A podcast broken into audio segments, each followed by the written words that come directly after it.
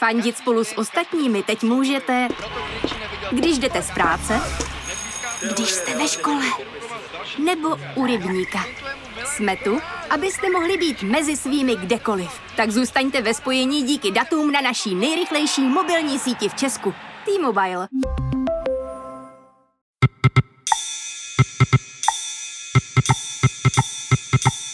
Právě jste si zapnuli stopáž. První v letošním roce a vlastně i první vůbec. Mé jméno je Jan Kordovský a každý týden v rozhovoru s kolegyní či kolegou ze Seznam zpráv rozeberu kauzu, která definovala uplynulých sedm dní. Kromě toho vám doporučím, čím užitečným a kulturním byste mohli trávit čas ve svých volných chvílích. Ale nejdřív ze všeho vám nabízím rychlý výběr těch nejdůležitějších událostí z Česka i ze světa, kterým byste, alespoň podle mě, měli věnovat pozornost.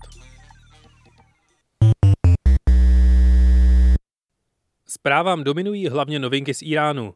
Všechny strany se snaží ukázat svaly a zároveň nevyvolat obří konflikt. Do toho se Iráncům pravděpodobně omylem podařilo sestřelit ukrajinské civilní letadlo. Nikdo ze 176 pasažérů nepřežil. Nadále pokračuje boj s požáry v Austrálii. Sociálním sítím dominují záběry oranžového nebe, hasičů a apely na záchranu koalů. Marian Jurečka bude kandidovat na předsedu KDU ČSL. Utká se s Tomášem Zdechovským a Janem Bartoškem. Turecko vysílá své armádní jednotky do Libie.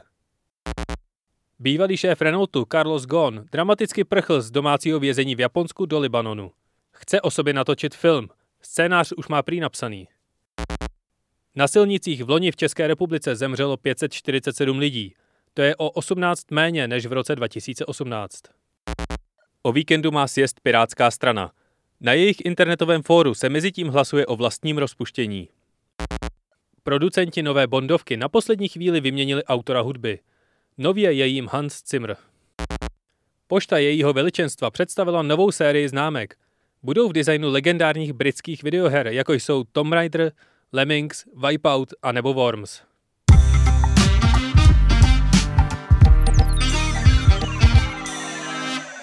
A teď už k hlavnímu tématu týdne. Iránu. Krizi, kterou minulý týden vyhrotili američané zabitím generála Soleimányho, rozeberu s mým novým kolegou, redaktorem zahraniční rubriky Milanem Rokosem. Ahoj Milane. Ahoj. Pojmout tohleto téma ve 20 minutách je úplně nemožný, ale pojďme se o to pokusit schrnout, co se vlastně teď v Iránu vůbec děje. Přesně před týdnem minulý pátek provedly Spojené státy atentát na iránského generála Soleimányho. Jak k tomu vlastně došlo?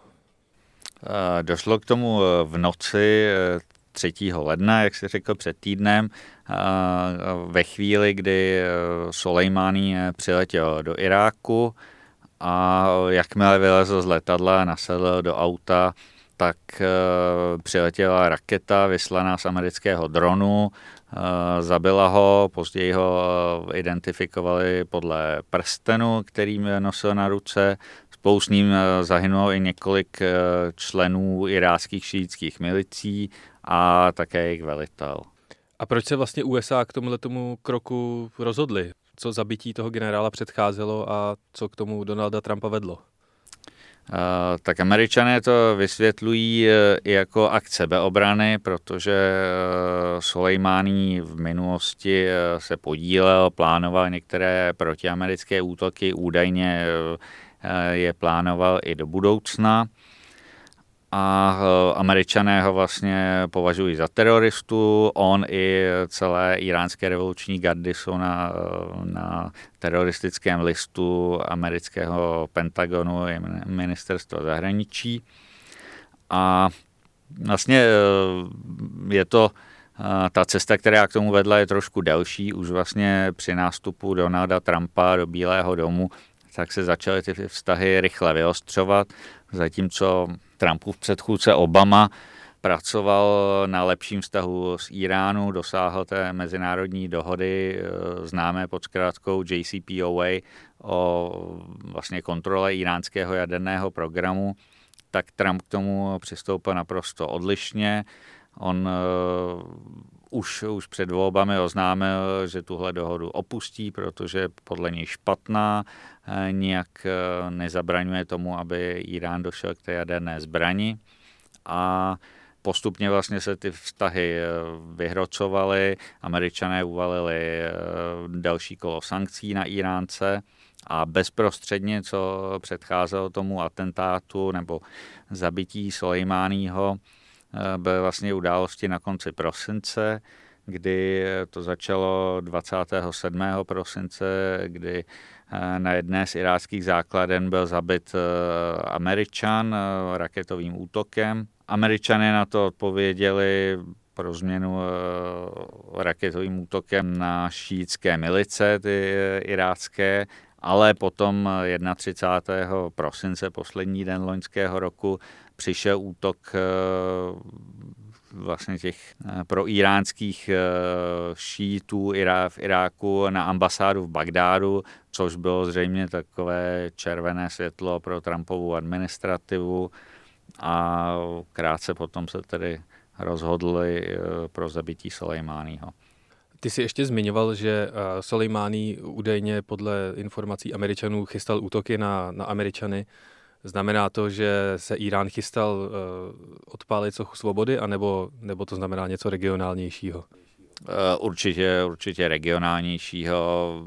Ten iránský režim, sice si o něm můžeme myslet, eh, asi si nebudeme myslet nic moc hezkého, ale každopádně je známý tím, že je značně pragmatický a ti, ajatoláhové nejsou vlastně sebevrazy, aby, aby podnikali nějaké takové spektakulární útoky, jak, převedl, jak předvedla Al-Qaida na dvojčata.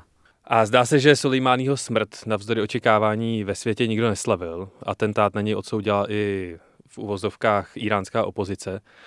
Proč byl Soleimání tak významnou postavou? Tak já nejdřív eh, bych k tomu eh, řekl jenom to, že je zase potřeba vnímat eh, iránskou opozici tak, že ona si, pokud je v Iránu, nemůže a nikdy by sebe více chtěla dovolit někde veřejně oslavovat zabití Soleimányho. To by s ní šítský režim jako velmi rychle zatočil. Viděl jsem ale na Twitteru snímky, myslím, že byly z Londýna, z Paříže, kde iránští dizidenti slavili, jezdili po městě s, vlajka, eh, s iránskými vlajkami, takže přece jen jistou, jistou radost v určitých kruzích to vyvolalo, ale samozřejmě i to eh, křídlo iránských reformistů, jehož eh, hlavním představitelem je prezident Rouhání, tak eh, logicky reaguje na to, že cizí mocnost zabije jednoho z nejvyšších představitelů režimu. To prostě málo který Iránec asi může schválit, zvlášť pokud, eh, pokud je u moci. Jinak ta druhá část, generál Soleimani byl pro spoustu Iránců opravdu národním symbolem, hrdinou, On, on se vlastně proslavil už eh, za války eh, proti Iráku v 80. letech, kdy začal působit eh, aktivně v armádě, bojoval tam. Už tam si vlastně vysloužil pověst prostě neohro, neohroženého a statečného vojáka, později velitele. A potom, potom působil kratší čas na východě země, kde kde se snažil zabránit eh, pašování narkotik ze sousedního Afganistánu.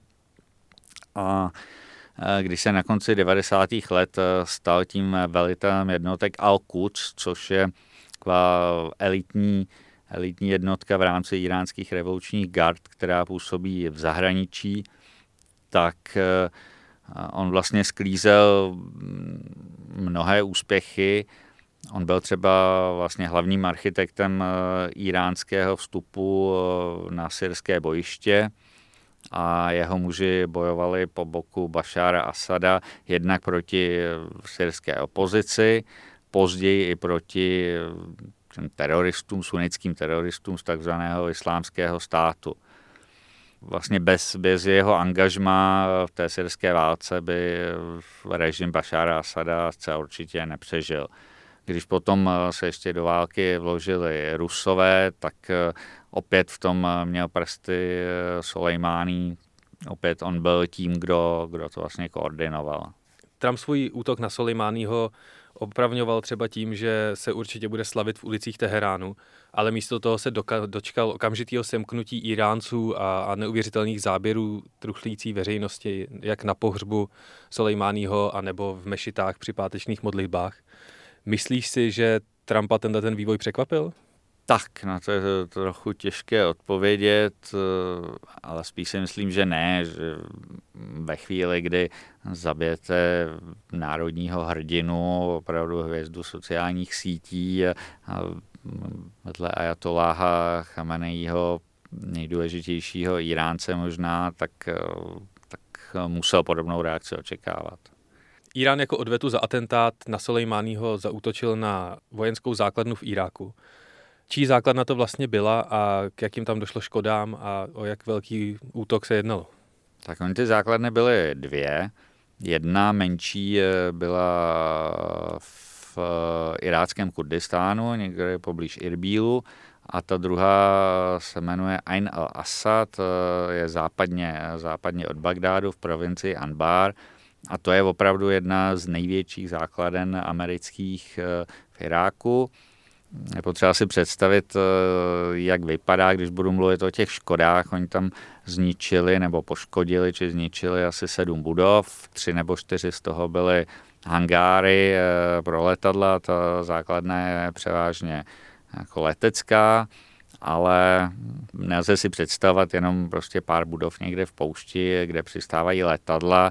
Ta základna je obrovská, tam eh, vlastně natrvalo 5 až 8 tisíc lidí asi a já nevím, svého času tam byly i třeba prodejny nebo restaurace McDonald's, KFC, prostě je to spíš jako městečko, než, než jenom vojenská základna. Takže vlastně to, že tam nikdo nezemřel, jak Trump vlastně zdůraznil, tak je vlastně asi štěstí, no, že ty rakety udělaly jenom materiální škody. Eh, Irán před tím útokem, eh, těsně předtím, než ho, než ho nastartoval, varoval svoje spojence v Turecku, kteří obratem varovali i USA. A vidíš to jako vstřícný krok, ze kterého máme pochopit, že se Irán si snaží sice udržet svoji tvář, a, ale snaží se situaci dál nevyhrocovat? Myslím, že si to velmi dobře vystihlo. Jak už jsem se zmiňoval, ten iránský režim je značně pragmatický. On na jednu stranu nemůže ztratit tvář a nedělat nic, když mu zabíjí jednoho z nejvyšších představitelů. Na druhou stranu vlastně dál, dál tu situaci eskalovat je extrémně nebezpečné. Že? V té válce stačí, stačí udělat jeden, dva neuvážené kroky Obě dvě strany, tak eh, jak Donald Trump, tak iránský režim eh, jsou značně nepředvídatelné. Donald Trump eh, na následující ráno po tom útoku na základnu svolal tiskovou konferenci, kterou jsme sledovali všichni dost napjatě, protože mohla odstartovat naprosto cokoliv.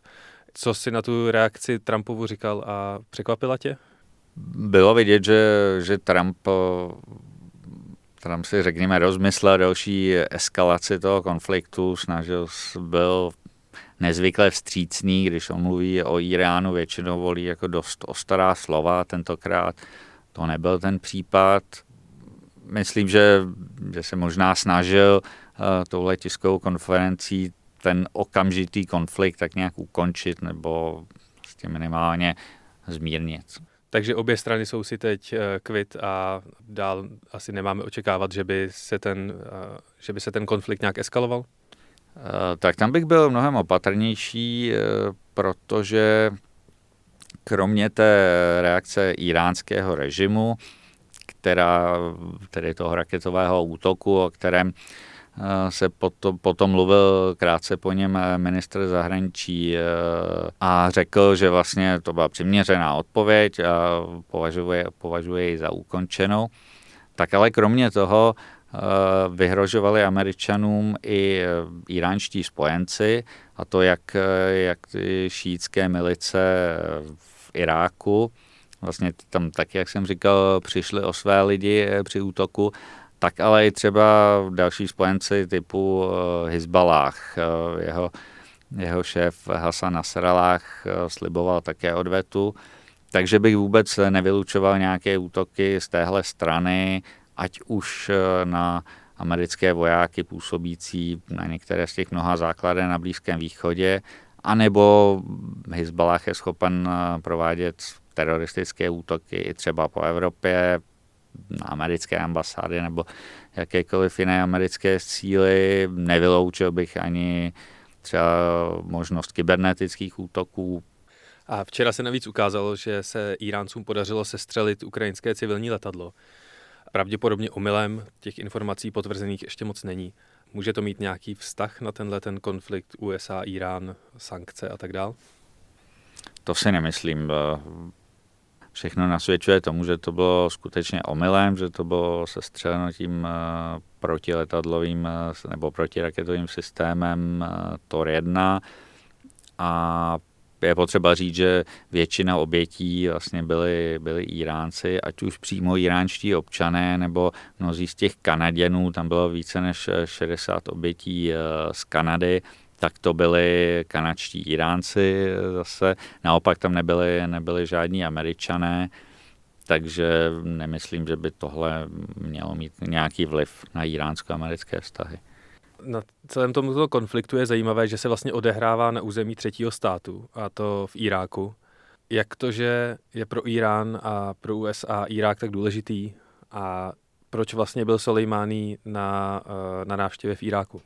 Tak Soleimani eh, má v Iráku velmi dobré kontakty. On už, eh, už vlastně od, té, od času eh, irácko-iránské války působil, ve které bojoval, tak působil samozřejmě i na území Iráku.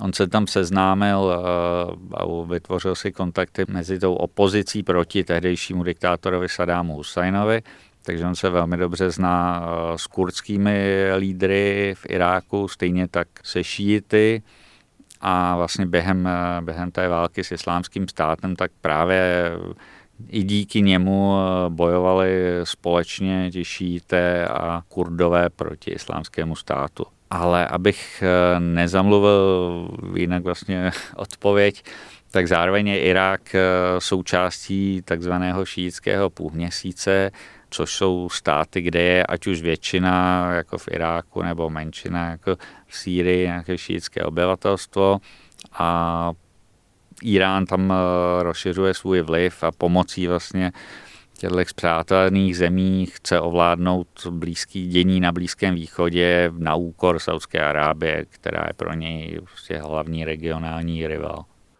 Irácký parlament eh, vydal prohlášení, že vyzývá zahraniční vojska ke stažení ze svého území.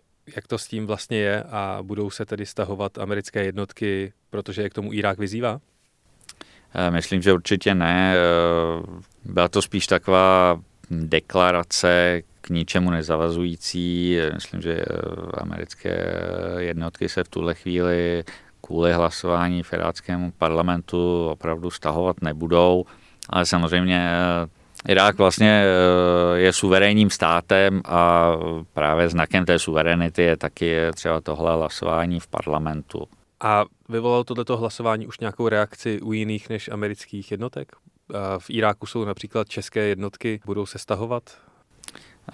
Pokud vím, tak eh, těch asi 40 českých vojáků zůstává na svých základnách, ti se stahovat nebudou ale mám pocit, že, že některé země nařídily stažení svých jednotek. Zároveň na území Blízkého východu eh, stále ještě působí islámský stát, i když v daleko menším rozsahu. Eh, Donald Trump se na té své tiskové konferenci kasal, že vyhubil 100% islámského státu. Nehrozí teď díky těmto nepokojům a nestabilitě v regionu nějaký nárůst eh, a návrat islámského státu? Samozřejmě, že ty džihadisté vítají eh, jako jakékoliv vyhrocení situace a právě živnou půdou pro vůbec pro vznik toho teroristického chalífátu byly rozvrácené státy. Ať už to byla Sýrie, kde bojoval Asad proti, eh, proti různým eh, povstaleckým skupinám, nebo potom Irák. A rozhodně nemůžeme mluvit o tom, že by islámský stát, respektive jeho idea byla úplně mrtvá. Ideologie nějak nezmizela, ti lidé samozřejmě, mnoho z nich eh, se rozptýlilo mezi, mezi civilní obyvatelstvo, jak, eh, jak v Iráku, tak v Sýrii. tvoří tam, řekněme, takové tajné buňky a čekají na příležitost a kdyby vypukla nějaká opravdu regionální válka, tak samozřejmě tihle lidé se znova objeví a znova se budou snažit eh, vytvořit nějakou obdobu toho zničeného chalífátu. Ty jsi k nám eh, přišel na začátku roku. Budeš se Blízkému východu eh, věnovat dál? Určitě bych rád. Dobře, a takže články Milana Rokose najdete na našem webu seznam CZ. Já ti moc děkuju a doufám, že se na tohleto téma moc krát neuvidíme, protože je tenhle region eh, dost nestabilní, ale budu se těšit na nějaké naše další setkání. Děkuji za pozvání a hezký den přeju posluchačům.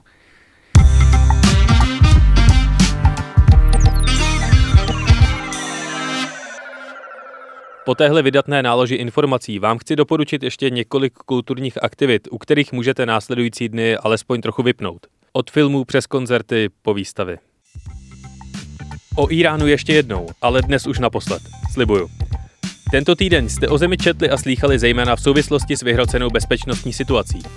My navrhujeme podívat se na tuhle zemi i trochu jinak. Třeba skrz její pestrou a kvalitní kinematografii. Filmová přehlídka Iránci začíná příští týden v Praze a postupně se přes Brno dostane až na Slovensko. Doporučujeme zajít třeba na film Studený pot. Ten sleduje snahu kapitánky národního týmu v Sálové Kopané odjet na mezinárodní soutěž i přes zákaz svého manžela. وزیر وکیل دکتر فوتبالیست قانون قانون